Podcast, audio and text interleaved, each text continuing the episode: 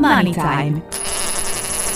Pénzügyekről közérthetően a Magyar Nemzeti Bank közreműködésével. A mikrofonnál dr. Nádra Ildikó, felügyeleti szóvivő helyettes. Műsorvezető Szabó Tímea.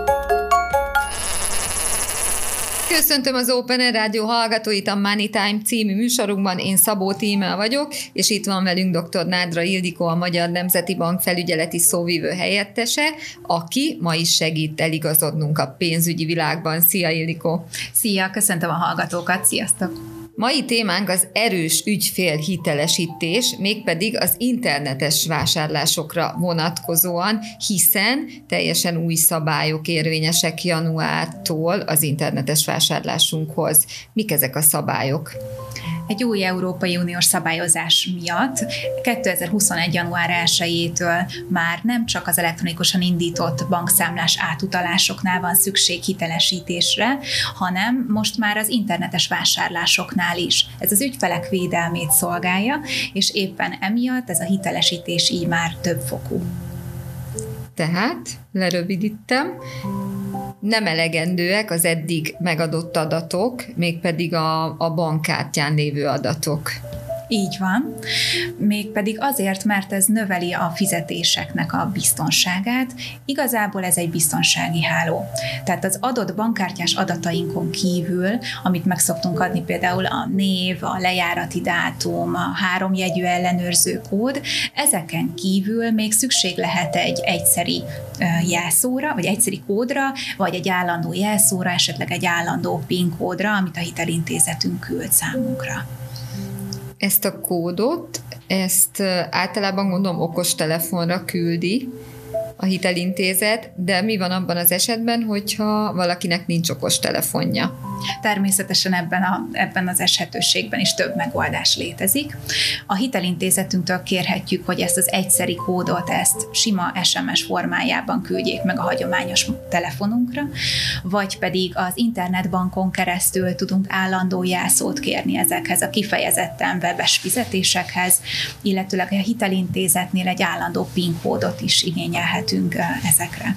Hangsúlyoznám, hogy ezek a lehetőségek bankonként eltérőek lehetnek, és um, ez mindig az ügyfeleknek a kényelmes és a gyors, gyors uh, ügyintézését szolgálja.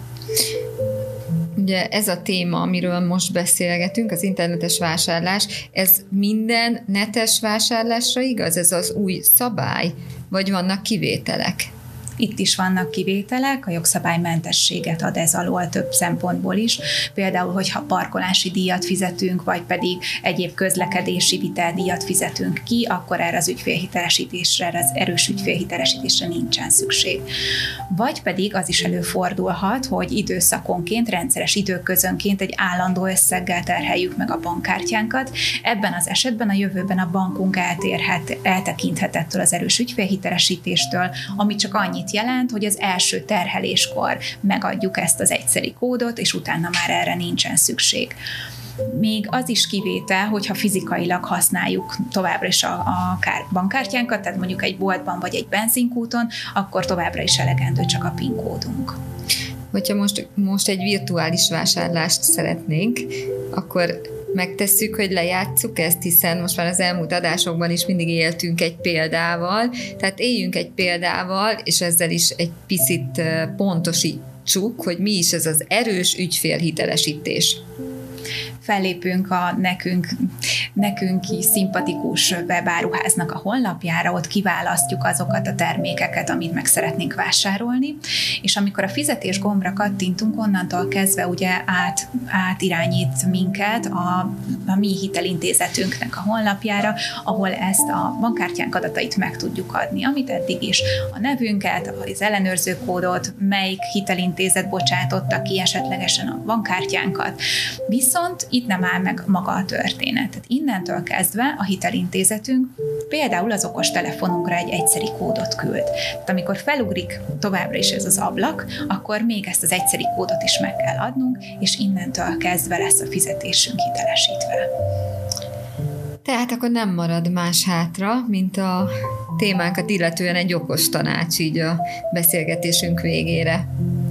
A hazai hitelintézetek már tavaly ősz óta tájékoztatják az ügyfeleket arról, hogy hogyan is működik ez az erős ügyfélhitelesítés. Mégis azt javasoljuk továbbra is, hogy amikor egy-egy vásárlásnál esetleg elakadunk, problémát észlelünk, akkor javasoljuk azt, hogy a hitelintézetünknek az ügyfélszolgálatát keressük meg, vagy pedig a honlapjukon található tájékoztatókat olvassuk át megfelelően.